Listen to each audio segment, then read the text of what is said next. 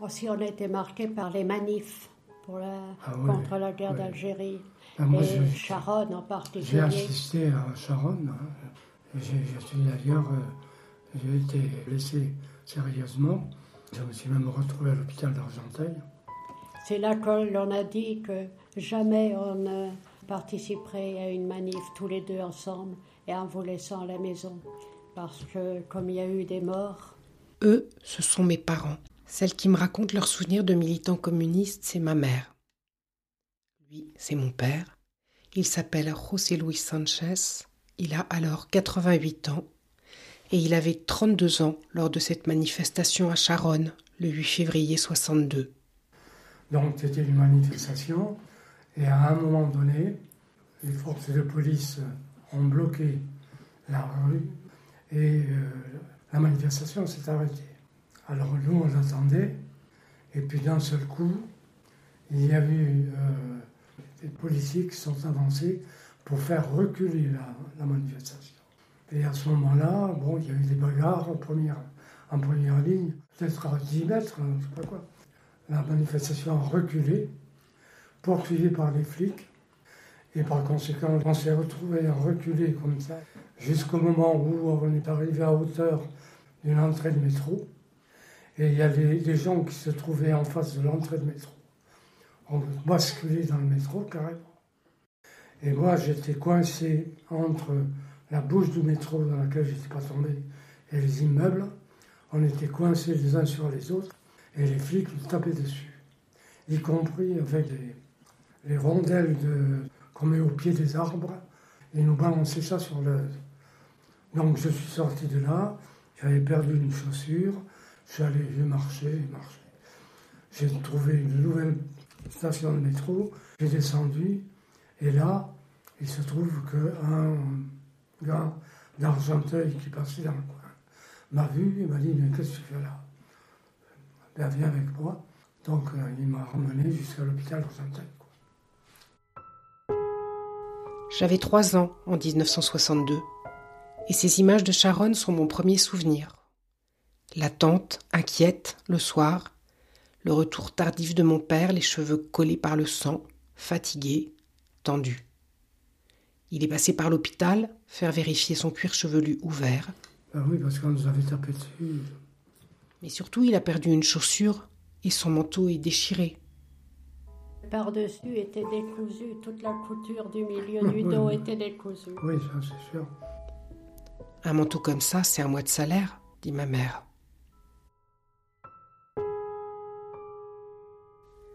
Je m'appelle Muriel. Mes parents m'ont toujours dit que ce prénom venait du titre du film de René, où d'ailleurs on ne voit jamais Muriel. Mais ce film est coupé en deux par des images de ce qu'on appelle alors les événements d'Algérie. Et moi, c'est Sharon qui a coupé en deux mes souvenirs d'enfant. Mais il y a eu Sharon quand même. Qu'est-ce qui peut nous parler de Sharon? L'année dernière, en février, le 8 février. Ça vous dit plus rien?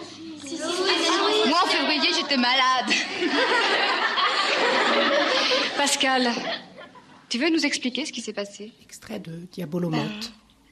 C'était quand il y avait tous les plastiquages OS dans Paris. Il y avait eu une manifestation contre les attentats.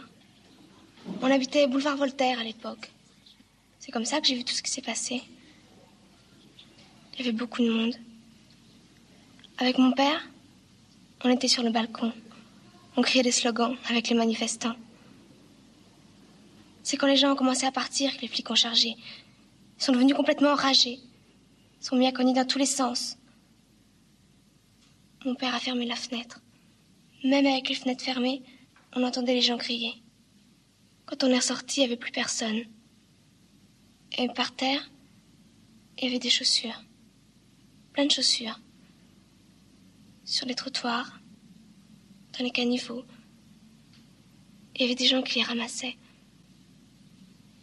Le lendemain, on a appris que tous ceux qui avaient voulu se réfugier dans le métro s'étaient retrouvés coincés par des grilles fermées et que les flics leur avaient balancé des grilles d'arbres, des bancs, tout ce qui leur tombait sous la main. À la fin, ils avaient relevé sept morts.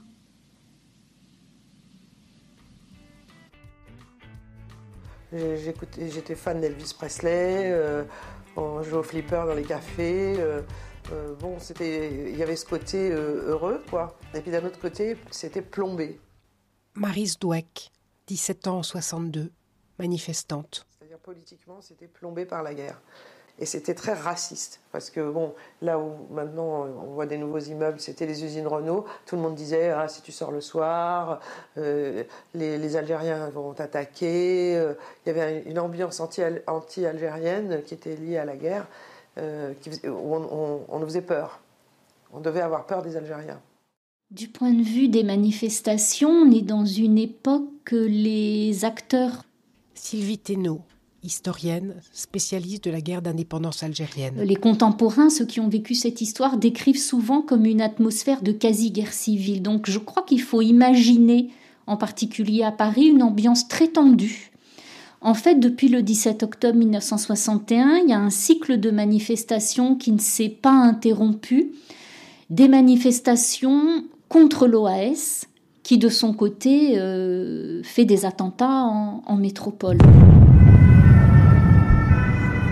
OAS, organisation de l'armée secrète. Alors, l'objectif euh, de euh, l'OAS, Olivier c'est historien. exclusivement la défense de l'Algérie française, une défense qui doit se mener jusqu'au bout du combat. Jusqu'au bout du combat, c'est-à-dire jusqu'au bout d'une lutte qui engage l'OS à la fois contre le FLN, mais également contre euh, la Ve République.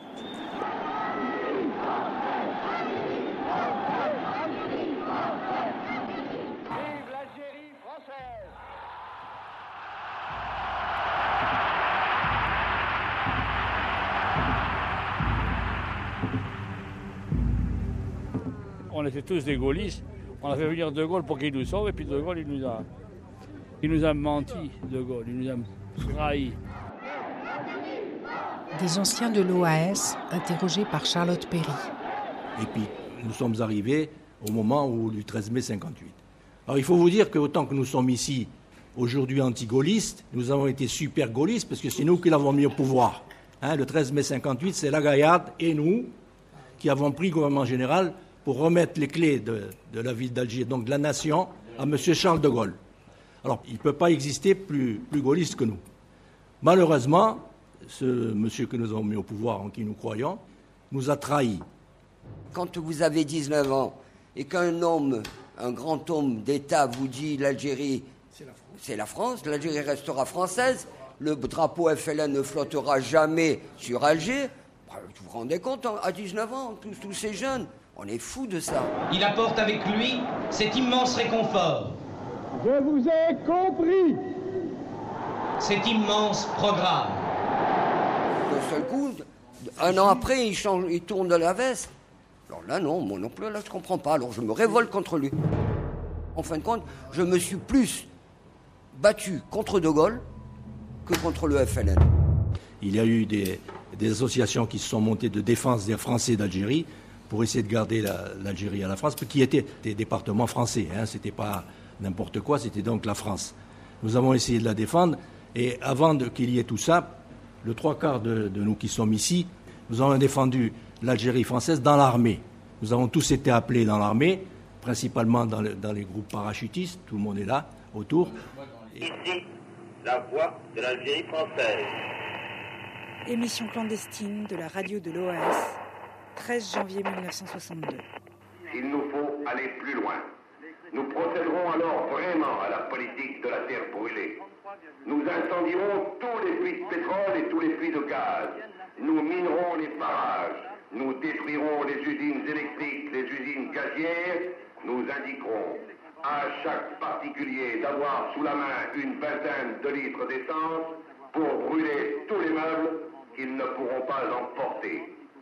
Une chose est donc certaine. Nous ne laisserons rien ici si nous devons partir.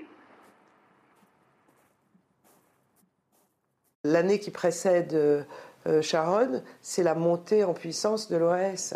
Les attentats, euh, l'histoire de Debré, la tentative de coup d'État, etc. Donc on, a, on vit avec l'impression qu'il y a un danger fasciste, de coup d'État, de prise de pouvoir, euh, de putsch.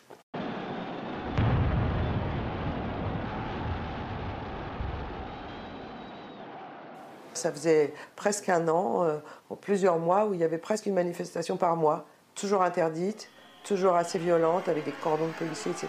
Donc euh, c'était pas du tout ma première manifestation. Euh, là, on est dans un contexte où... Fabrice Rissepouti, historien spécialisé dans l'histoire coloniale. Il y a une véritable inquiétude sur, sur la question du fascisme, hein, puisque à tort ou à raison, on estime qu'il y a véritablement à ce moment-là un danger fasciste, puisqu'il y a eu euh, en avril 61 le putsch des généraux à Alger qui a euh, échoué, mais qui, a montré qu'il y avait encore un danger factieux extrêmement important dans l'armée française. Il y a aussi une police dont on n'est pas absolument certain de la loyauté euh, au régime républicain, etc. Donc, il y a vraiment une, crainte, du fascisme. Et, la manifestation de Charonne, c'est bien sûr avant tout une manifestation antifasciste. On a monté un cercle antifasciste quand on était en seconde, hein, déjà un an avant la manifestation. Et pourquoi un cercle antifasciste? Mais Parce que la dimension fasciste a pris de plus en plus d'importance, c'est-à-dire à cause de l'OAS. La liste des explosions s'allonge. L'OAS comprendra-t-elle la criminelle folie de ces méthodes aveugles qui heurtent toutes les consciences? Ben, Ce qu'espère l'OAS, euh, c'est de déclencher véritablement une, guerre civile euh, pour mettre en... Alors, c'est un côté quand même un peu désespéré à ce moment-là. Hein. Les, chefs de l'OAS savent bien que tout est cuit depuis longtemps, mais ils sont euh, d'un cynisme extraordinaire et continuent à manipuler leurs troupes. Alors, que ce soit en Algérie, où ça va donner des événements extrêmement graves en 62, ou en métropole, euh, voilà, il s'agit de, tenter de, encore de mettre en échec euh, un processus d'indépendance de l'Algérie qui est pourtant euh, clairement inéluctable. Et l'OAS joue aussi beaucoup de l'anticommunisme. Il faut se rappeler qu'on est à une période où, de guerre froide où beaucoup de gens interprètent, euh, par exemple, les, mouvements nationalistes euh, comme celui des, Algériens comme étant une manipulation euh, du communisme international et placent donc la lutte contre les rébellions indépendantistes dans un contexte de, lutte contre le communisme. Et ça joue un rôle important dans la propagande de l'OAS.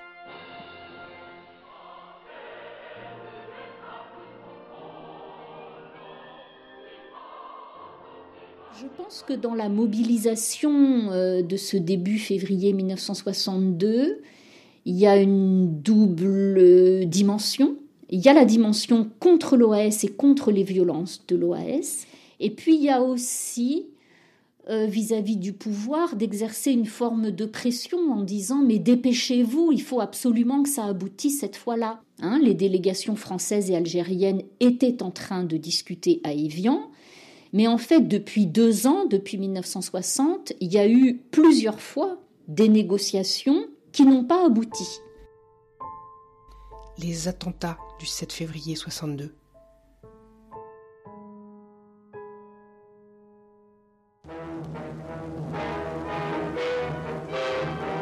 La campagne du plastique continue. Cette offensive en visant M. André Malraux a fait la plus pitoyable des victimes, une fillette de 5 ans qui a failli perdre la vue. Le 7 février 1962, j'ai eu la chance de survivre à un attentat de l'OAS dirigé contre André Malraux. J'avais 4 ans.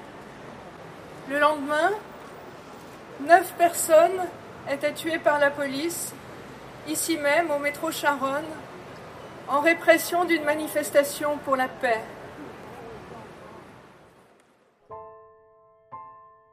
La manifestation il y a eu beaucoup plus de monde parce qu'il y avait eu l'attentat euh, contre la maison d'André Malraux, je crois que c'était à Boulogne d'ailleurs, et la petite Delphine Renard qui a eu les yeux abîmés. Donc il y a eu un mouvement, euh, ça s'est décidé, je crois, de la veille au lendemain. Extrêmement spontané, c'est pas, c'était pas une manifestation, il y a eu des tracts qui ont été distribués, allez-y. Tout s'est fait en, Les gens sont passés, c'est pas comme dans la clandestinité, mais c'est les, téléphones, on y va, on y va, on y va. Et donc il n'y avait pas de rendez-vous, puisque c'était interdit. Et nous, on était hors des organisations, on est allé au pif un peu, et, on cherchait les, manifestations à l'oreille, en, se disant, ah, ils sont par là, ils sont par là. Ah, c'était une manifestation pacifique, hein. absolument pacifique. On est parti en groupe et quand, euh, quand les événements les plus graves sont arrivés, on était dispersés, nous, on s'était perdus les uns les autres. Tellement il y avait de monde parce qu'il y a plusieurs cortèges qui se sont réunis.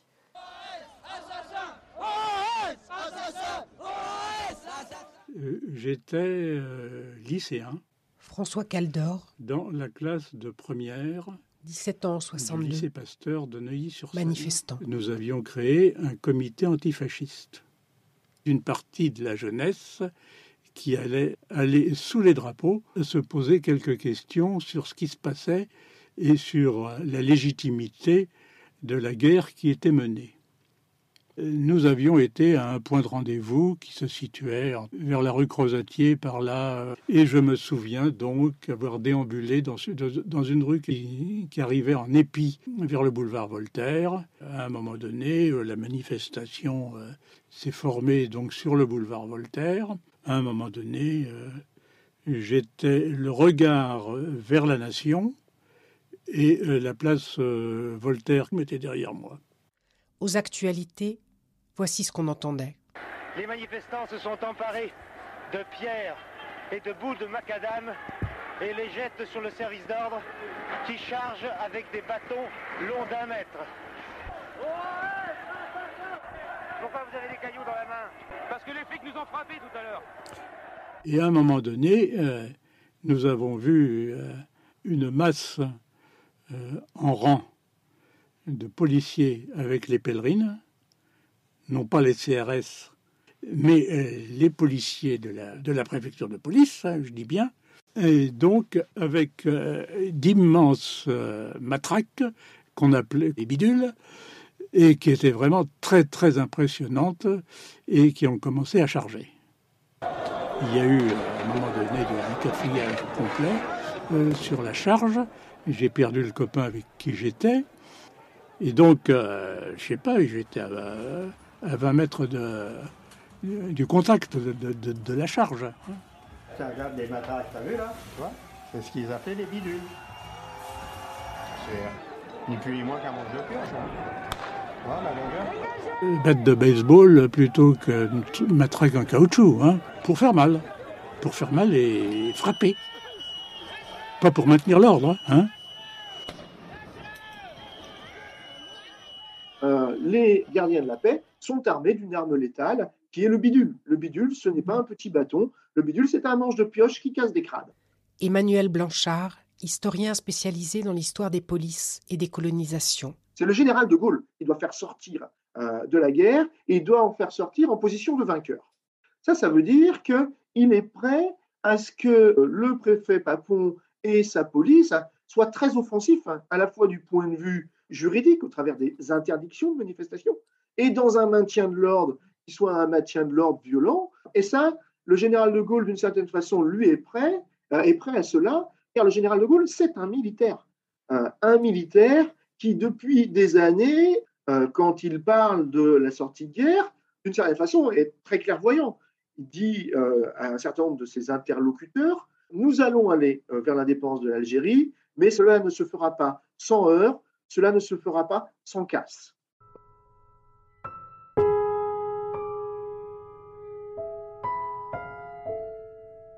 La violence. Il n'y avait eu aucun mouvement précédemment qui pouvait laisser penser que ça allait dégénérer. Donc euh, bousculade. Alain Jean, J'ai chuté manifestant. avec beaucoup d'autres. Je suis resté au sol. J'ai choisi, c'est peut-être ce qui m'a sauvé, de faire le mort. D'un seul coup, les flics avec leur bidule, on a couru, on a couru. J'ai vu un- une panique de foule qui, qui- qui a reflué, enfin, qui a changé de sens et qui, m'a poussé vers le métro. Parce que la charge avait commencé plus loin. Et comme la, station de métro était juste là, la foule, je suis tombée dedans. On était serrés, mais comme des sardines, vraiment. Et en courant comme ça, je cours, je cours, et tout d'un coup, je ne sens plus rien sous mes pieds. Et j'arrive vraisemblablement là où tout le monde était déjà en train de tomber. Marina Vladi, Donc je suis tombée manifestante en avec 62. cette foule, cette masse de gens qui couraient de, de, de côté et qui tombaient dans le trou. Alors peut-être que les premiers ont voulu se cacher dans le métro, mais comme ils ont été poursuivis par d'autres gens qui couraient de plus en plus vite parce qu'évidemment, les flics tapaient, et ça hurlait, les femmes perdaient leurs chaussures. Enfin. Et donc, je me suis trouvée prise dans cette espèce de marée humaine qui a fait comme des vagues. C'est-à-dire qu'on tombait, les gens nous tombaient par-dessus. Et moi, je me suis débattue et vraisemblablement, j'ai dû marcher sur des gens. J'ai réussi à m'extraire et on s'est retrouvés à deux ou trois dans un métro où les gens étaient assis tranquillement en lisant leur journal. Et on était là, hors d'haleine. Bon, on, a été sauvés, mais les autres sont restés écrasés.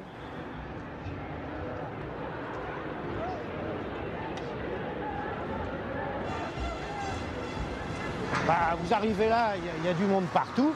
Vous descendez dans le métro. Je descends dans le métro, moi. Et je me retrouve à. Des manifestants. sur la troisième ou quatrième marche, quoi, avec. euh, Tout en bas. Tout en bas, quasiment. Interrogé par Daniel Kupferstein, mourir à Charonne, pourquoi? C'est-à-dire 10-12 rangs plus haut. quoi. Il y avait au moins 40 personnes donc il est en, en touche. Voilà, il y avait une, une succession de corps les uns sur les autres, là. Serré par euh, des couches de gens dessus, dessous. Hein. Moi, j'avais la tête qui sortait du, du- du- du paquet de, de- de corps, mur, ça fait un mur. Hein. Et je regardais ce qui se passait en haut, j'avais la tête. Et je voyais les flics qui étaient là autour et qui tapaient avec leurs bidules et Sur qui. les gens. Et je les ai vus jeter des, des- des grilles d'arbres sur les manifestants. Voilà. Et ils étaient là tout autour, tout autour. Et ils tapaient, et ils tapaient, et ils tapaient. Et il y avait un tas de copains qui étaient aussi hauts que le plafond, là, hein, qui étaient entassés dans le- dans l'entrée. et les flics, on les voyait. Francis Nous, Poulain, on était protégés parce que tu vois, le, le- le métro, il- l'entrée avançait un peu militant syndical. sur l'escalier, et nous, on était protégés. Par contre, les copains qui étaient dans l'escalier, eux, ils n'étaient pas protégés. Ils leur balançaient des grilles d'arbres, des guéridons de, de bistrot, de tout ce qui tombait sous la main. Ils les matraquaient à, à mort. Et nous, on avait du mal à les dégager parce qu'il fallait commencer à dégager ceux du dessus. Et on n'arrivait pas à les dégager. Et à, force, on a réussi à en dégager. Par en dessous, c'était pas possible. Pas possible. Fallait commencer à dégager au-dessus. Et, les flics, ils nous en empêchaient, ils tapaient dessus. Alors on a réussi quand même, malgré tout, à les dégager du dessus, à les faire descendre. Puis le copain qui avait la tête, il y avait des copains qui avaient la tête en sang, d'autres qui avaient les bras cassés. Et à partir de là, nous, on leur disait de foutre le camp, de s'en aller, quoi. hein. Je, suis sortie, j'avais du sang, c'était pas le mien. Donc je pense qu'il y a eu des blessés en dessous de moi. Moi j'étais en, sandwich entre des gens en dessous et des gens au-dessus. Donc on dit qu'ils ont envoyé des grilles. J'ai rien vu de tout ça, moi. Et je me rappelle pas des bruits. J'avais qu'une idée, respire. Tu, si tu respires pas, tu meurs. Donc trouve-toi un endroit et, et attends. Et bouge pas. J'ai été sortie euh, en bas, par, puisque j'étais très en bas, par des, par des gens qui nous ont sortis de là, qui nous ont emmenés sur le quai du métro, où le métro passait, comme d'hab, avec des gens qui regardaient ce qui se passait un peu sur le quai, mais j'étais une des premières sorties. Et là, j'ai retrouvé un copain du lycée, et on a fait quelques stations de métro. On est revenu, je pense, vers République, et puis on, on est monté, on a pris, je ne sais plus à quelle, quelle station, on a pris son scooter. Et l'avenue était jonchée de chaussures, de, ça faisait un peu scène de guerre, quoi. Mais je ne savais rien. Je ne savais rien du tout. Je savais simplement que j'avais été écrasée. Euh, Je ne me rappelle pas du temps que ça a pris, aucune idée.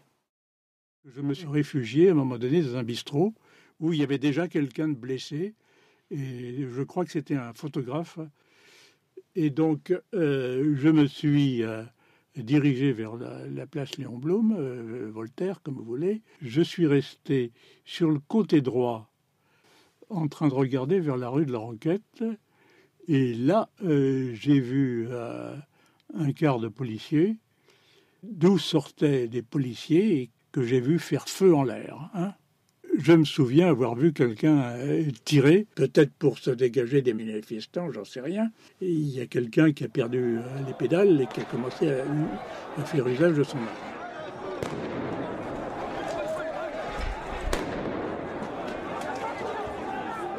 Alors, si on veut essayer de comprendre euh, ce qu'est et ce que fait la police parisienne en particulier, il faut euh, avant tout revenir au mandat qui lui a été donné. C'est-à-dire qu'il y a ici un mandat qui est donné par l'exécutif, le président de la République hein, et le Premier ministre à un préfet de police, euh, Maurice Papon, un mandat qui est double.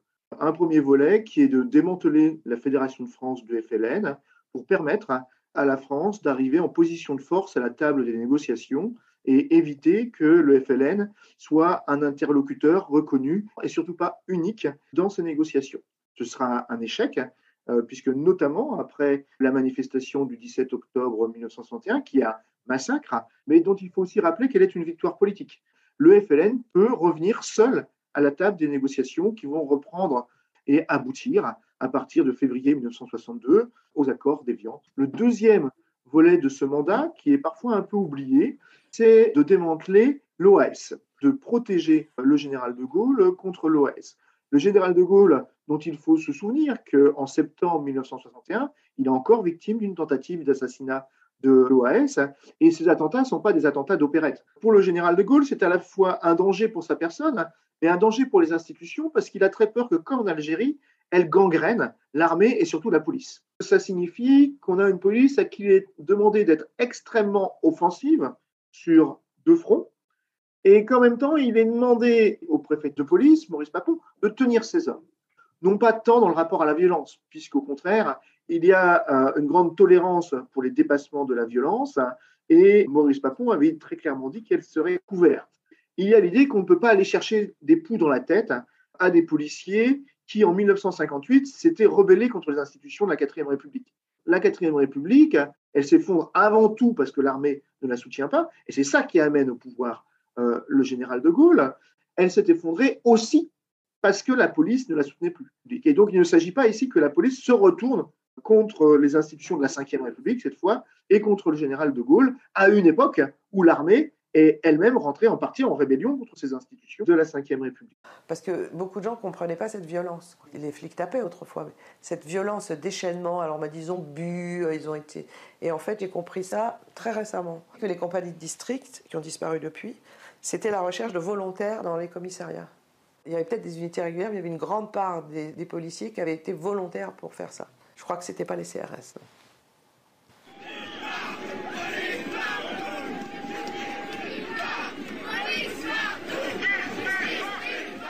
Mais pourquoi la police a-t-elle été aussi violente? Il ne faut pas imaginer des ordres donnés euh, d'être particulièrement violents. Il y a des ordres qui euh, demandent à ce que la manifestation soit empêchée. Mais le préfet Papon sait qu'il a une police qui est travaillée dans certaines de ses composantes par l'anticommunisme et par le racisme.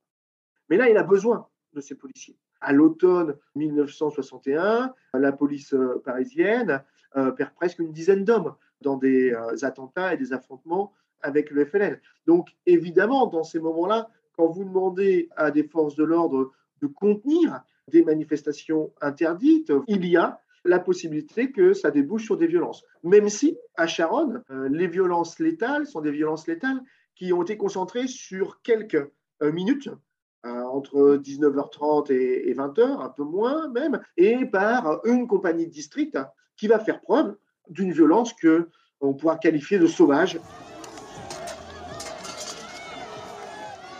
Le triste bilan des manifestations d'hier au soir à Paris est le suivant. Roger Frey, ministre de l'Intérieur. Du côté des forces du maintien de l'ordre, 140 blessés. Du côté des manifestants, 110 blessés connus. 5 décédés étouffés ou piétinés par la foule et 3 morts des suites de heurts avec la police. Et après ce terrible bilan, que s'est-il passé? J'ai participé ensuite aux, obsèques des, des, gars qui avaient été tués. Ça a été une manifestation sensationnelle. Les obsèques.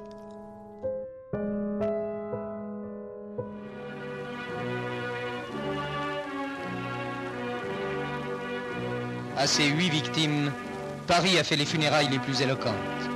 De la Bourse du Travail où les cercueils avaient été exposés et avaient reçu un premier hommage, jusqu'au cimetière du Père Lachaise, une foule immense dont le nombre peut s'évaluer à plusieurs centaines de milliers de personnes a suivi le cortège. Cortège silencieux seulement ponctué des accents d'une marche funèbre et dont nul cri, nul incident n'a troublé le déroulement.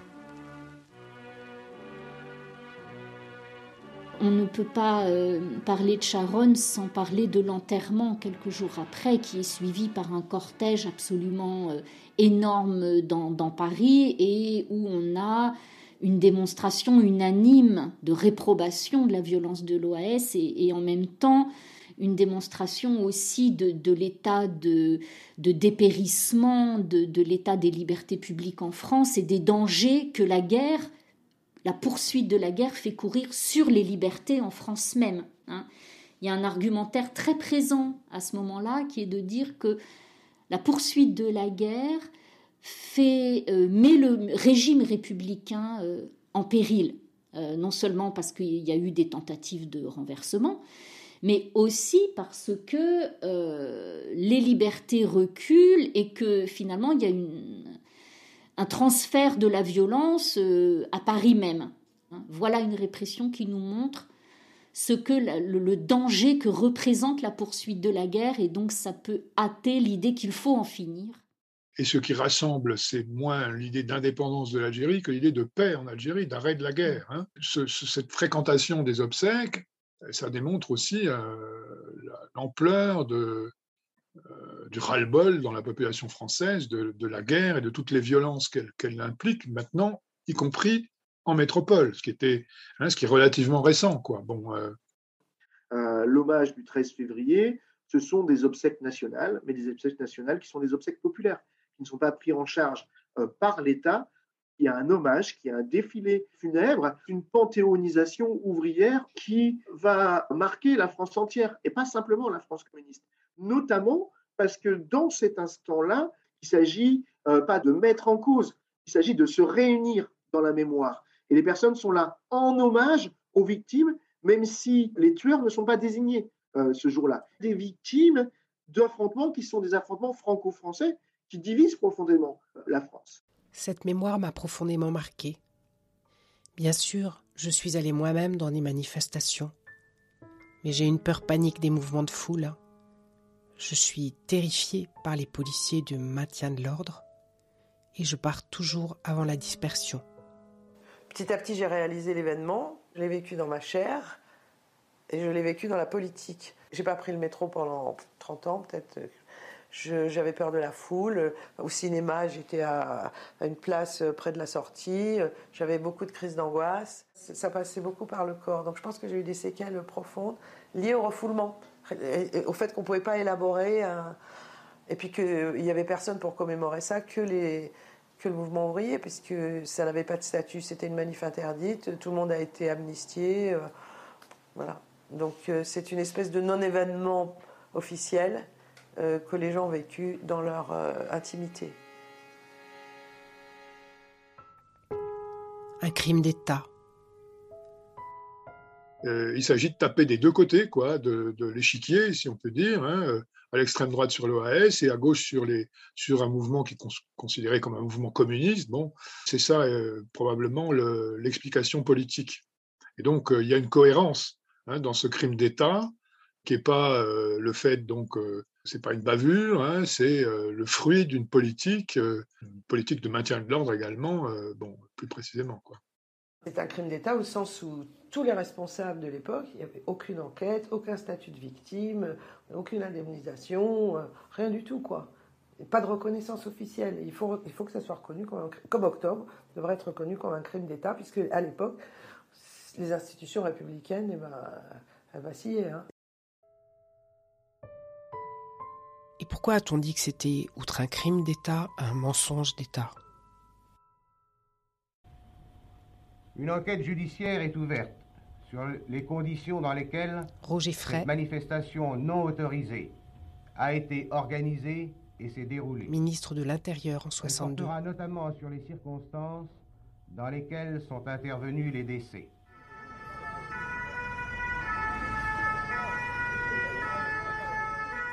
les violences létales ont été concentrées dans un endroit très précis, pas simplement euh, des escaliers où euh, une grille de métro aurait été euh, fermée. Les grilles du métro sont ouvertes.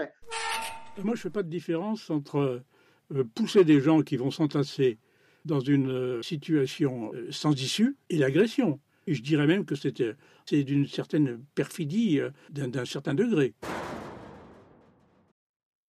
Alain de Verp historien et fils d'une des victimes de Charonne, a rédigé un livre qui représente une somme est la référence absolue sur ce sujet et qui a constitué mon livre de chevet ces derniers temps. Charonne, 8 février 62, Anthropologie historique d'un massacre d'État. Il figure dans ce livre un certain nombre de témoignages et de déclarations faites dès le lendemain de la manifestation. Michel Debré, Premier ministre, déclare Alors que la dispersion des manifestants est engagée, un mouvement de foule incontrôlé pousse des manifestants vers la bouche du métro Charonne, dont les grilles sont fermées. Huit victimes sont écrasées contre les grilles du métro. Maurice Papon, préfet de police, déclare Les grilles sont fermées comme dans les autres stations desservant les lieux de rassemblement. En réalité, toutes les enquêtes, y compris auprès de la RATP, montrent que les grilles étaient ouvertes à la station Charonne. Mais le récit était écrit et les grilles fermées se sont inscrites dans la mémoire comme responsables des morts de Charonne.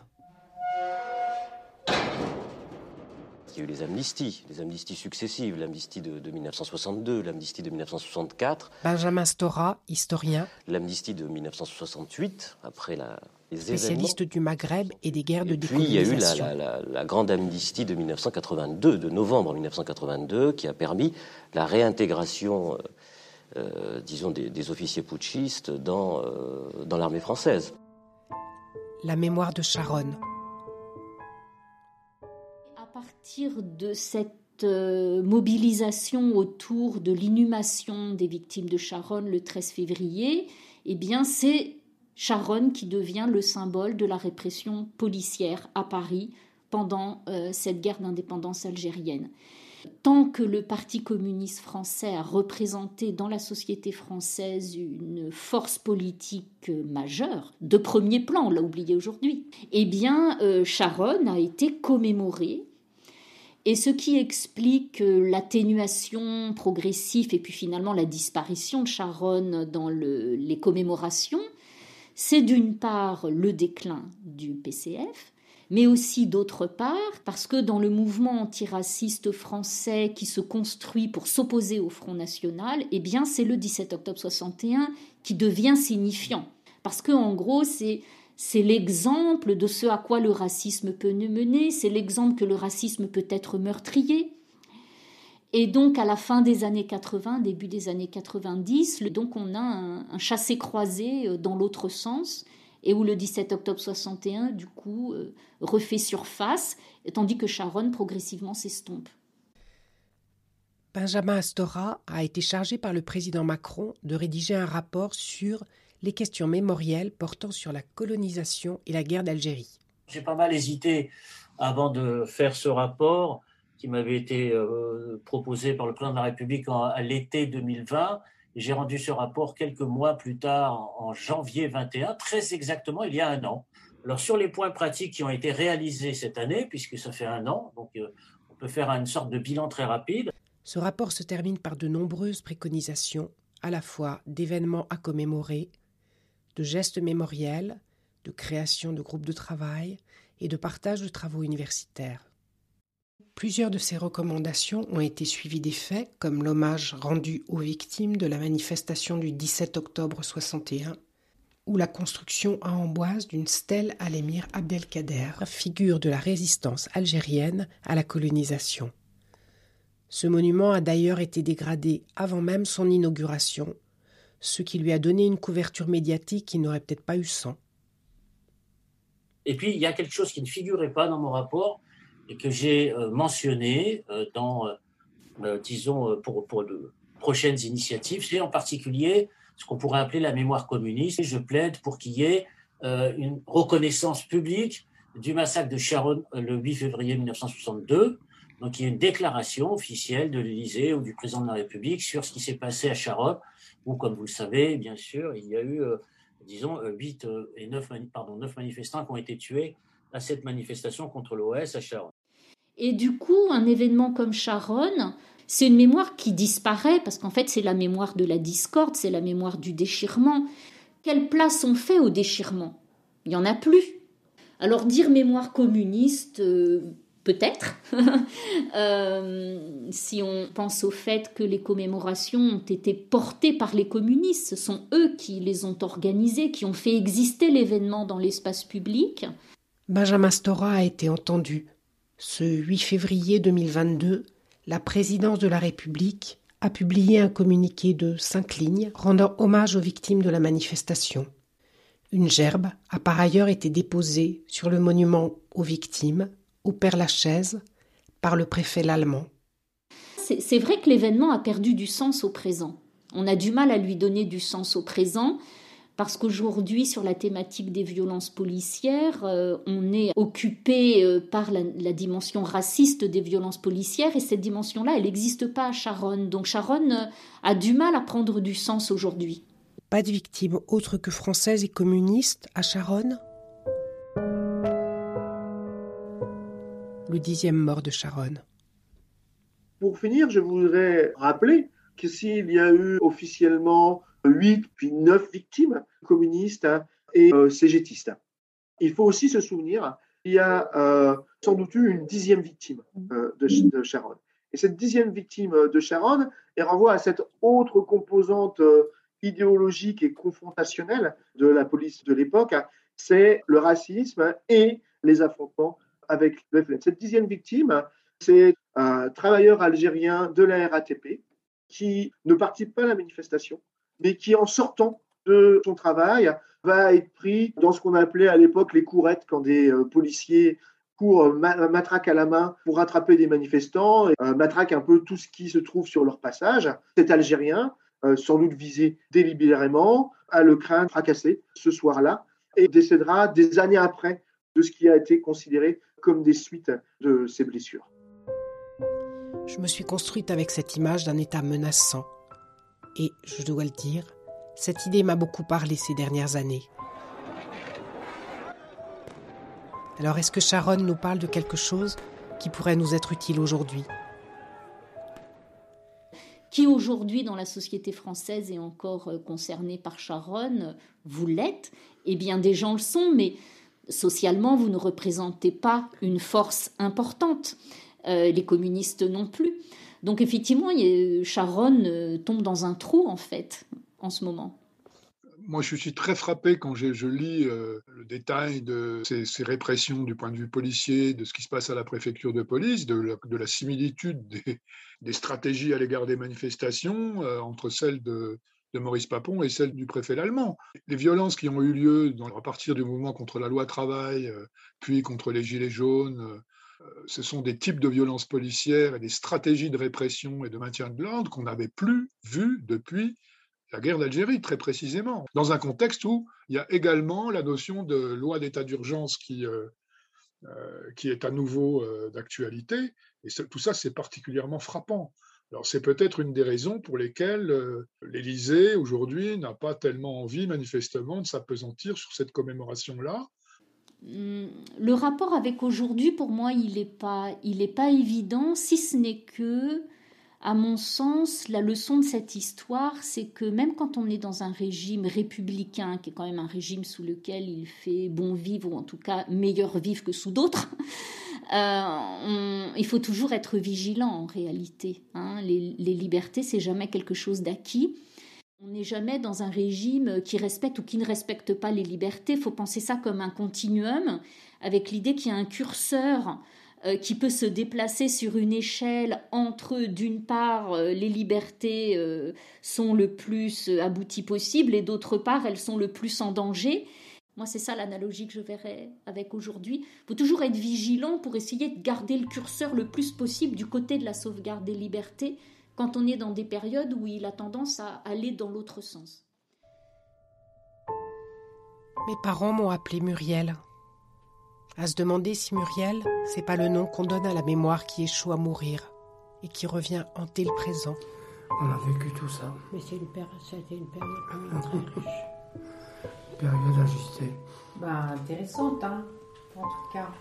Mon père, José Luis, est mort en 2020 et cette pièce lui est dédiée.